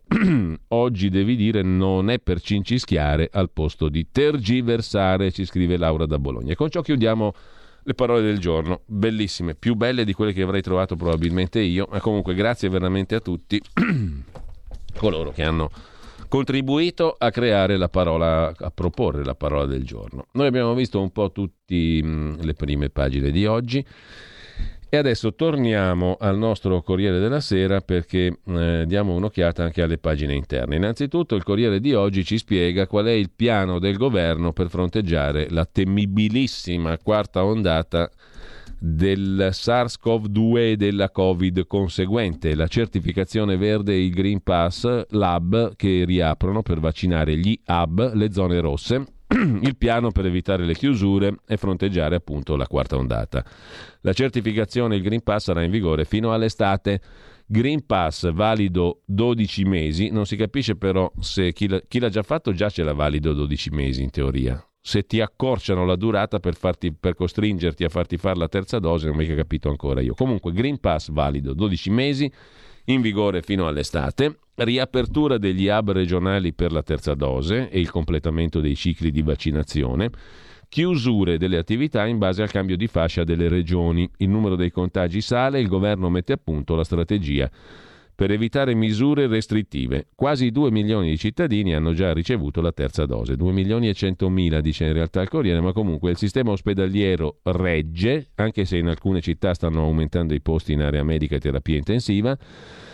Ma con l'arrivo del freddo e delle festività di dicembre bisogna avere pronto il piano per fronteggiare la quarta ondata che è partita in tutta Europa. Sembra scontato che lo stato d'emergenza venga prorogato fino al 31 marzo, stessa sorte per l'impalcatura messa su dal governo per fronteggiare il Covid, dal CTS alla struttura del generale Figliuolo. Resterà l'obbligo di mantenere la mascherina al chiuso, il rispetto del distanziamento e pur sapendo che non è più obbligatorio al cinema, al teatro né sale da concerto. L'ultima proroga dello stato d'emergenza scade il 31 dicembre. La cabina di regia politica non deciderà prima di metà dicembre, ma è chiaro che lo stato d'emergenza dovrà continuare. È possibile che già prima di Natale si decida di varare un provvedimento o di inserire un emendamento in uno dei testi in discussione. Quindi stato d'emergenza sarà prorogato almeno fino a marzo. Green Pass, cosa succede sotto questo profilo? L'obbligo di Green Pass per i lavoratori e per entrare in tutti i luoghi pubblici, rinnovato fino alla prossima estate. Nelle ultime settimane si è discusso della possibilità di far durare il Green Pass soltanto 6 mesi, ma il governo non sembra intenzionato a cambiare. Su questo punto il Comitato Tecnico Scientifico si era già espresso il 27 agosto, quando si era deciso di ampliare il periodo di validità da 9 mesi a 1 anno per chi si è sottoposto alla seconda dose. Sebbene alcuni studi scientifici mostrino nel tempo un calo del titolo anticorpale nei soggetti vaccinati e una riduzione dell'immunità offerta dai vaccini, le evidenze indicano che i soggetti compiutamente vaccinati mantengono, rispetto ai non vaccinati, elevata protezione dal rischio di essere contagiati e più marcatamente rispetto al rischio di sviluppare una patologia grave, con un'efficacia, secondo l'Istituto Superiore di Sanità, del 97%. Il tutto grazie alla persistenza nel tempo di linfociti B e T di memoria, che in caso di contatto col SARS-CoV-2 sono in grado di attivare una risposta immunologica protettiva rispetto allo sviluppo di forme gravi della malattia. Quindi chi ha il Green Pass in mano dovrebbe valergli 1 anno. Chi ce l'ha già, a prescindere dalla terza dose, pare di capire. Per gli hub vaccinali verranno riaperti anche gli hub vaccinali. E poi Speranza, il ministro della Salute, ha ribadito la validità del sistema a colori che consente di mantenere aperte le attività, imponendo misure drastiche solo in quelle aree dove la situazione peggiora, anche potendo ricorrere alle zone rosse in caso di eventuali cluster. Al momento l'Italia rimane bianca, non è escluso che nel giro di qualche settimana Friuli, Venezia, Giulia, poi Marche, Calabria e Bolzano possano cambiare colore e diventare gialle. Sul Corriere della Sera, oltre a queste novità, parla anche il sottosegretario alla Salute, Sileri. Ora sui bambini mi aspetto resistenze, ma è importante che almeno la metà faccia il vaccino. Sono fiducioso sul Natale, aumenteranno i contagiati ma non i ricoveri. Il Green Pass insieme ai vaccini ci ha protetto, sarà l'ultimo obbligo a venir meno. Il Green Pass a quanto pare durerà fino all'estate prossima. Sul Corriere di oggi l'intervista al professor Alberto Mantovani. Nell'ultimo anno Alberto Mantovani ha trovato il tempo per rileggere anche i classici. La guerra del Peloponneso di Tucidide, che racconta come chi guarisce di peste non si riammali. O ancora le vicende del medico che nel romanzo di Albert Camus La peste sperimenta un siero per combatterla non sapendo se funzionerà. Fatta questa premessa letteraria, oggi il direttore scientifico dell'Istituto Humanitas di Milano cita Socrate.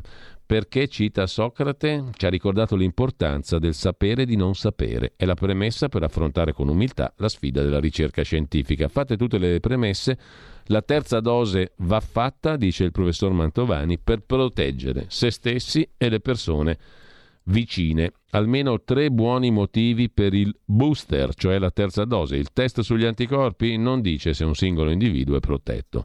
Grazie al patrimonio genetico del virus abbiamo sviluppato vaccini che funzionano, dice al Corriere della Sera il professor Mantovani. Boom di richiami, già superata quota 2 milioni. Per quanto riguarda i contagi, invece, scrive ancora il Corriere, 1 su 4 ha meno di 20 anni. Tra i più giovani 1.200.000 senza alcuna somministrazione di vaccino. Qualche pediatra propone medici nelle scuole per fare i vaccini. E sempre dal primo piano del Corriere della Sera, in Alto Adige si sono inventati un braccialetto per entrare ai mercatini. Il virus corre veloce in Trentino Alto Adige, il pericolo di restrizioni c'è ma non deve accadere, serve responsabilità, dice il governatore altoatesino Compaccer. Ai mercatini di Natale stretta sui controlli, meno stand, meno persone, mascherine, distanziamento. Verifica a tappeto del Green Pass con rilascio di braccialetti lascia passare, validi solo per il giorno dell'emissione, per poter consumare le tipicità locali. Modello britannico, scrive ancora il Corriere, sul banco degli imputati, 30.000 contagi al giorno. Ma del Covid non si parla, niente mascherine, dai media è sparita la pandemia, il virus circola, ma l'economia cresce del 6,5%, modello britannico sul banco degli imputati. Per quanto concerne poi la politica, Meloni-Salvini è duello sulle elezioni anticipate o meno, perché Matteo ha cambiato idea, si chiede la leader di Fratelli d'Italia. È folle dire che con Draghi al Quirinale il governo prosegue, ma la Lega dice siamo pronti alle urne. Parla col Corriere Luca Toccalini, 31enne segretario della Lega Giovani, è il leader dei giovani leghisti. Io nuovo volto televisivo per Matteo, perché siamo un vero vivaio. Difficile per noi stare in questo governo. I giovani pensano al Green Pass come ciò che ha permesso di tornare all'università. Cosa ha pensato dell'intervista di Giorgetti a Bruno Vespa? In un grande partito come la Lega ci sono differenti vedute, dice Toccalini. Il Consiglio federale è stato un momento di confronto importante, è emersa la linea compatta intorno al segretario, ne è nata anche una bella discussione politica. Il Green Pass è sempre migliorabile, avanti tutta sulle vaccinazioni. La stragrande maggioranza dei giovani pensa al Green Pass come ciò che ha consentito di ritornare all'università e magari anche in discoteca e nei locali, dice Toccalini, il leader dei giovani leghisti, nuovo volto televisivo per Salvini. Sempre dal Corriere della Sera poi, oltre a Morra che rivuole 1.300 euro al mese, l'ex 5 Stelle che ha fatto la giravolta, un ex duro e puro, il presidente dell'antimafia che aveva rinunciato, adesso chiede l'indennità e 50.000 euro di arretrati. l'ex duro e puro. Sul maxi sbarco a Trapani, il carroccio, la Lega va all'attacco, 847 migranti, 170 minori, numerose donne incinte. E poi sul Corriere di oggi c'è il primo piano dedicato al Monte dei Paschi di Siena in agonia, di chi è la colpa. Il data room di Milena Gabanelli e Fabrizio Massaro. In 14 anni bruciati 22 miliardi, di cui 4 miliardi e 800 milioni a carico dello Stato.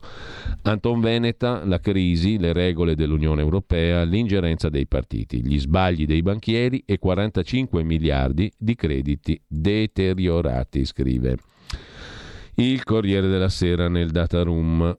Con ciò lasciamo il Corriere della Sera. Vi segnalo ancora molto rapidamente una perizia dei pubblici ministeri per il caso Eni. Fabbricate le chat con l'amministratore Descalzi, cioè inventate, costruite da zero, false. A Milano il super test, l'avvocato Armanna le aveva consegnate per accreditare le sue accuse ai vertici del gruppo. Con la consulenza viene meno il principale riscontro documentale alle dichiarazioni. Processo incredibile quello di Milano sul caso Eni.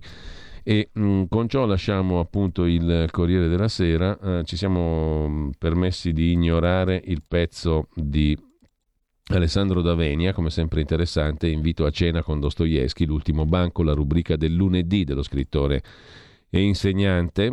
La libertà è il mio compito, grazie a Dostoevsky so che la libertà è il mio compito, posso dare alla vita la forma dell'amore o quella del potere, moltiplicarla o dominarla come fanno i suoi personaggi in base a quello che scelgono. La leggenda del grande inquisitore contenuta nei fratelli Karamazov e in generale Delitto e Castigo, insomma le grandi opere di Dostoevsky. Un invito a cena con Dostoevsky che ci impegna sul tema della libertà.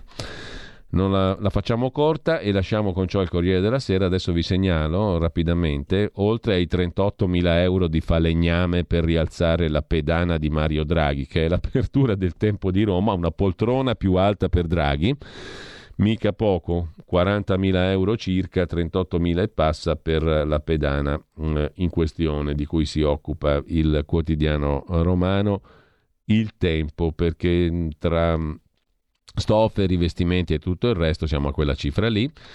Sul Fatto Quotidiano il retroscena che riguarda Ranieri Guerra, che frenò l'Organizzazione Mondiale della Sanità per non chiudere Alzano, Lombardo e Nembro nel marzo del 2020 e quindi cercare di limitare i focolai Covid. Fu Ranieri Guerra a frenare l'Organizzazione Mondiale della Sanità, oggi se ne occupa stasera Report su Rai 3 e poi il piano pandemico mai aggiornato e tutte le lacune dell'Italia nell'affrontare la pandemia. Anche su Repubblica, dicevamo, c'è un'intervista al professor Alberto Mantovani, direttore scientifico della Humanitas. Il richiamo alla terza dose è il regalo di Natale, salverà le famiglie. Presto farò il booster, cioè il richiamo vaccinale terza dose, e l'anti-influenzale, l'altro vaccino, quello normale di ogni anno. Le nuove cure hanno diversi sé e non fanno miracoli. La via maestra è il vaccino, piuttosto che curare una volta che hai beccato il virus. Così Mantovani su Repubblica. E poi ci sono c'è da segnalare un paio di articoli sul Quotidiano Nazionale e sul Corriere della Sera a proposito della violenza dilagante da nord a sud, come titola Il Giorno, La Nazione e il Resto del Carlino a pagina 3. Massacrato di botte per un incidente, da Brescia ad Aulla ragazzi picchiati e accoltellati in strada e fuori dai locali, un terzo giovane ferito a Bisceglie. Nel bresciano un 32enne gravissimo in ospedale, è stato aggredito e ridotto in fin di vita, arrestato per tentato omicidio un ragazzo di 22 anni. I carabinieri cercano chi ha sferrato due fendenti a un 26enne dopo una lite in Toscana. Il sindaco di Bisceglie dice siamo di fronte a un problema sociale. Il Covid ha aumentato il disagio e la fragilità di certe persone, scrive Il Giorno riassumendo la questione. L'allarme, 30% i ragazzi che hanno partecipato a una rissa, 6,5% gli under 18 che hanno fatto parte di una banda giovanile. Così sul Giorno, ma anche sul Corriere in cronaca lombarda ci sono due pagine, un reportage sui minori e la criminalità nella provincia di Varese. Atti casuali di violenza improvvisa, hanno 12-13 anni, si muovono solo a gruppi, coetanei come vittime, ragazzine anche femmine capobanda, Per gli inquirenti non è colpa della pandemia, scrive il Corriere della Sera. Poi sono due pagine, magari le approfondiamo dopo. Intanto pausa e il Qui Parlamento del lunedì. Stai ascoltando RPL, la tua voce libera, senza filtri né censura. La tua radio. Qui Parlamento. Benvenuto e buongiorno, come tutti i lunedì, a Riccardo Molinari, capogruppo della Lega alla Camera e segretario nel Movimento Leghista in Piemonte. Buongiorno Riccardo, grazie per essere buongiorno, con noi. Buongiorno, saluto a tutti. Allora, facciamo prima la cosa più burocratica, cioè che settimana si prospetta alla Camera dei Deputati, il calendario dell'Aula e delle commissioni, cosa c'è di rilevante questa settimana? Allora, di rilevante dovrebbe arrivare al Senato finalmente la legge di bilancio, quindi faremo una riunione martedì mattina tra deputati e senatori per iniziare a lavorare sulle proposte della Lega. E come abbiamo già detto più volte in questo appuntamento settimanale, la legge di bilancio sarà la questione politica più rilevante delle prossime settimane. Per quanto riguarda la Camera, invece, avremo la conversione in legge di un decreto, diciamo un decreto di quelli molto generali che toccano più temi, che è un decreto sulle proroghe, alcune norme sulla materia della giustizia, alcune norme in materia referendaria, alcune norme sul tema della difesa, però diciamo che è un decreto burocratico, ecco, mettiamola così, con alcune correzioni tecniche su alcuni provvedimenti di legge, che arriverà in aula martedì, e poi abbiamo l'approvazione, la conversione in legge di una serie di DL legati ad accordi internazionali, quindi sono quegli accordi che ogni tanto devono essere notificati dal Parlamento di politica estera. Ecco, questo è fondamentalmente il quadro della settimana. Per quanto concerne invece il resto, diciamo così, partiamo dalle vicende più domestiche. Lega, il caso Giorgetti Salvini e Bud Spencer con Meryl Streep, il Consiglio federale, come si è risolto il tutto? Dall'interno, perché noi abbiamo letto i giornali naturalmente. Però... Sì, diciamo che è stata una discussione molto utile, proficua, che è durata 5 ore, quindi lunga, insomma, tutti hanno preso la parola, tutti hanno detto la loro. E, insomma, Giorgetti ha spiegato cosa intendeva dire, ha spiegato che di essere stato frainteso, comunque di avere una qualche difficoltà a farsi capire dai giornalisti, e ha ribadito insomma quello che sappiamo che Giorgetti pensa da tempo, cioè il fatto che dal suo punto di vista, questo l'ha detto in maniera trasparente più volte, la Lega dovrebbe guardare al centro e dovrebbe guardare al Partito Popolare Europeo per avere ambizioni di governo in futuro, mentre invece c'è, diciamo, chi pensa, come me ad esempio, che non sia quella la strada, ma che la Lega debba essere il partito diciamo di chi ha subito le politiche dell'Unione Europea, ha subito la globalizzazione, ha subito il disagio economico e sociale che è derivato da certe scelte dell'austerità, e quindi debba rappresentare quella fetta di popolazione che non ha voce, anche perché è stata abbandonata dalla sinistra.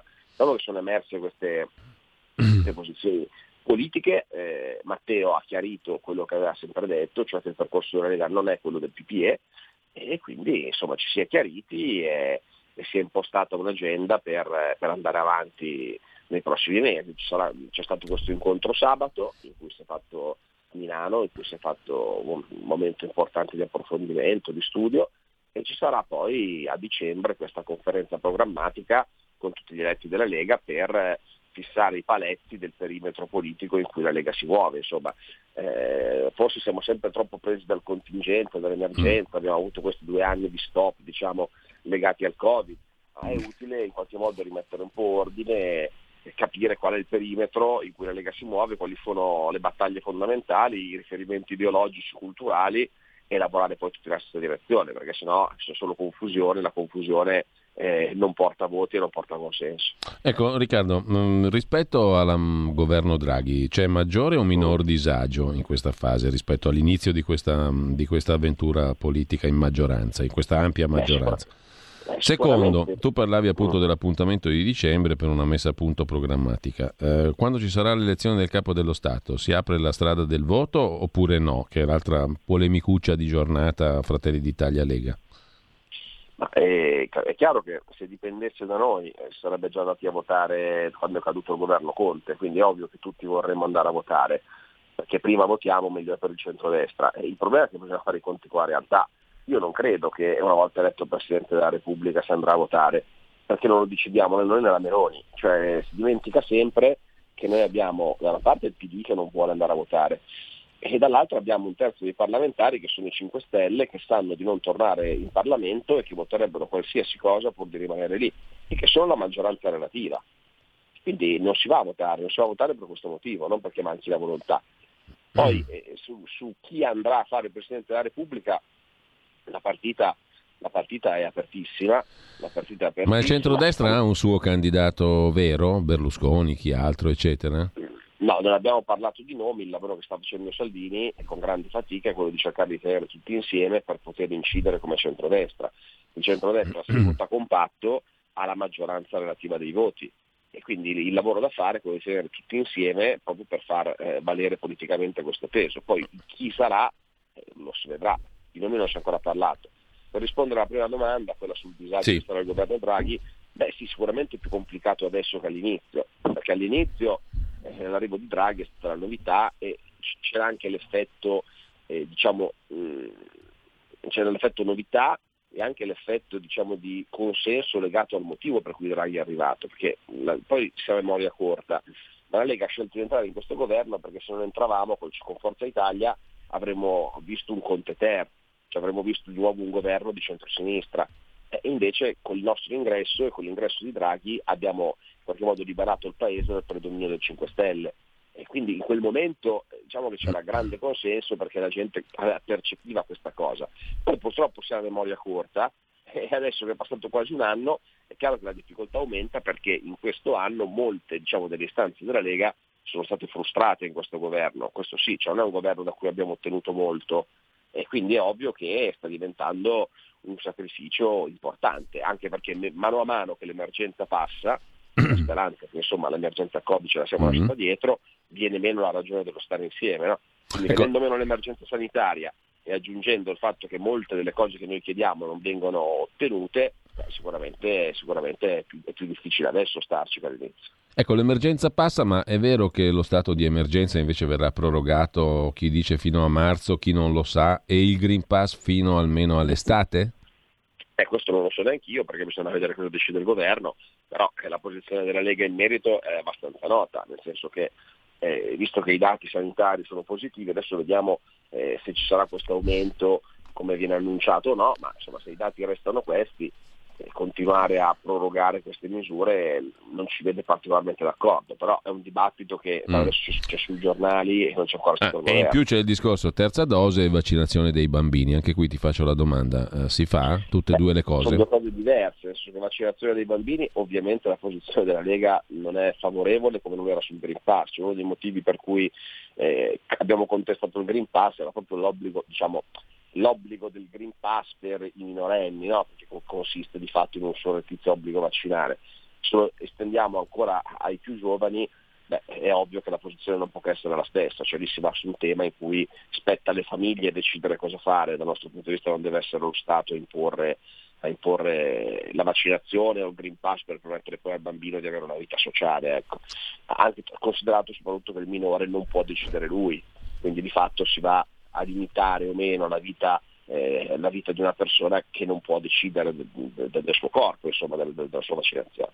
Quindi non siamo d'accordo. Per quanto riguarda la terza dose invece è un altro discorso, lì è la scienza. Se la scienza ritiene che non ci sia copertura per il vaccino dopo 2 dosi, dopo un certo tempo, a quel punto lì è ovvio che se uno è vaccinato vuole restare coperto è necessario fare la terza dose. I medici la stanno facendo, per dire, no? Che è stato vaccinato, o le fasce deboli, che è stato vaccinato l'anno scorso, a gennaio e febbraio sta facendo la terza dose. Adesso questo non è un punto politico, questo è una questione scientifica, è come il vaccino antinfluenzale, se è necessario farlo ogni anno, se questo è come un vaccino antinfluenzale è ovvio che va fatto ogni anno. Il tema sarà quando si potrà fare volontariamente, indipendentemente dal fatto che del Green Pass, la violenza sociale o no. Ecco, questo è il punto. Se io devo andare a lavorare devo capirla sta cosa, devo anche capire se io ho già un Green Pass quanto mi dura o no. Il Green Pass dura un anno a prescindere dalla terza dose. Ad oggi sì, bisognerà capire se viene modificato, però ad oggi è così, sì. Ad oggi dura un anno. Allora, ti chiedo velocemente cosa ne pensi invece di un'altra questione che ha agitato il presidente del Comitato Tecnico Scientifico di supporto al governo, il professor Locatelli, il quale ha detto che le manifestazioni no Green Pass sono al limite dell'ingiustificabile. Il tema è delicato, la libertà di espressione, no? Di manifestazione. Esatto, io penso che indipendentemente da cosa dice qualcuno quando manifesta, il diritto di manifestare sia sacro, e quindi io non posso non autorizzare una manifestazione solo perché dice cose che non condivido o cose assurde. Ecco, ci sono dei limiti che sono la violenza, che sono l'ordine pubblico, che sono gli atti vandalici. Ecco, le manifestazioni vanno sciolte in quel caso, o se appunto impediscono la circolazione, impediscono di accedere ai luoghi di lavoro, insomma. Ma impedire una manifestazione per quello che mi ha detto la manifestazione, per quanto io non condivida assolutamente molte delle cose che ho sentito in tante manifestazioni no Green Pass, è una cosa pericolosa, perché oggi è per il no Green Pass, domani potrebbe essere per i leghisti, i sovranisti, che dicono cose brutte contro l'Europa. Bisogna sempre stare molto attenti quando si limita il diritto di manifestare. Allora, due cose veloci prima di salutarci, di lasciarti ai tuoi impegni di giornata, Riccardo. La prima riguarda la questione dell'immigrazione, che sembra proseguire senza sostanziali cambi di rotta da parte della gestione dell'ordine, di chi deve gestire l'ordine pubblico, cioè la ministra Lamorgese, che al di là di qualche movimento sussultorio e ondulatorio è abbastanza stabile, mi pare. Sì. E seconda questione, tu hai parlato di finanziaria prima, allora proprio per estrema sintesi, che finanziaria ci aspetta se dovessimo riassumerla con ciò che il cittadino potrà percepire in maniera corposa, cioè quale dovrebbe essere o sarà il contenuto principale della finanziaria? Allora, per quanto riguarda la Lamorgese, hai detto bene tu, nel senso che le cose continuano in maniera costante, nel senso che gli sbarchi aumentano, non c'è una risposta del governo, il governo precedente ha smantellato i decreti Salvini, quindi avremo la ridistribuzione dei migranti sul territorio, ogni volta che si tocca questo tema c'è un muro di gomma da parte del ministro, quindi questo è uno dei famosi temi che si collegano alla domanda che mi hai fatto prima, cioè quanto sia complicato per la Lega stare in questo governo. È ovvio che con una gestione dell'immigrazione di questo tipo per noi è molto complicato stare dentro, perché non vediamo un cambio di rotta, quindi è un grosso problema che noi denunciamo continuamente, e capisco anche però magari la frustrazione di qualche nostro elettore che dice sì, denunciate, però siete in quel governo lì, hanno ragione, siamo in quel governo lì, lo facciamo per limitare i danni, su molte cose riusciamo, su questa purtroppo per adesso non siamo riusciti ancora, questo è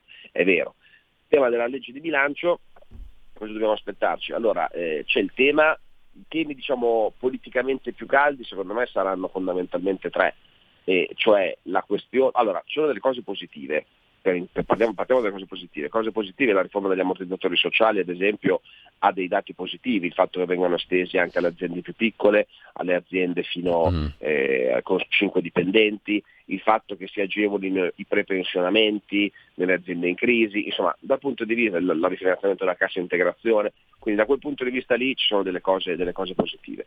Poi cose negative, il tema delle pensioni, nel senso che l'idea del governo finita a quota 100 era quella di tornare alla legge Fornero, la presenza della Lega ha garantito che per quest'anno non ci sia il ritorno immediato alla Fornero, ma ci sia questa cosiddetta quota 102, che è sicuramente un compromesso rispetto alla quota 100, che riguarderà non tantissimi lavoratori, ma diciamo evita che si torni subito alla Fornero, e la speranza l'anno prossimo di poterci mettere mano, magari con un governo diverso, insomma si capirà cosa succederà dopo il Presidente della Repubblica. Quindi questo delle pensioni, luci e ombre, nel senso che è negativo perché non c'è più la quota 100, la presenza della Lega permette che ci sia quota 102. E poi c'è un tema che è quello delle tasse, dove abbiamo 8 miliardi di euro che diventano poi 12, su cui ragionare come Parlamento. Storia delle tasse, bisogna capire cosa fare, perché sui giornali si legge di tutto, taglio del cuneo fiscale, taglio dell'IRAP, flat tax, è chiaro che 12 miliardi puoi fare una cosa sola fatta bene, non ne puoi fare 10, e quindi bisognerà capire, e quello farà il dibattito parlamentare, come usare quei soldi per tagliare le tasse. Ecco, quindi come titolo è bello, 8/12 miliardi per tagliare le tasse, mettere poi d'accordo Lega, PD, 5 Stelle, l'EU su cosa fare non sarà semplice, ecco. Bene, questi sono i grandi temi. Allora, grazie per questa panoramica molto ampia a Riccardo Molinari, buona settimana, buon lavoro Riccardo. Grazie, un saluto agli ascoltatori.